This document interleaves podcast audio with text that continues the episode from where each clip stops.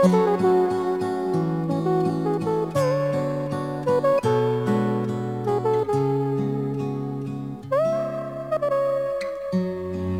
blues بعدها روزهایی خواهد رسید که مرا با این چروک های عمیق دلتنگی نخواهی شناخت. حیف نیست.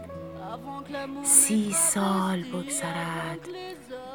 بهار برسد و من در ایوان خانه خالی با پرستاری عبوس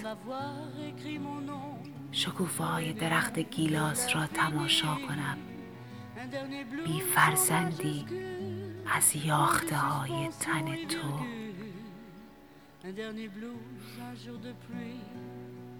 بعدها روزهای خواهد رسید که اکنون آمدنت را لازم دارد تا بر باد نرود. بهار باردار بودنت است. من ویاردار بوسه و آغوش. شش ماه به دنیایم بیا.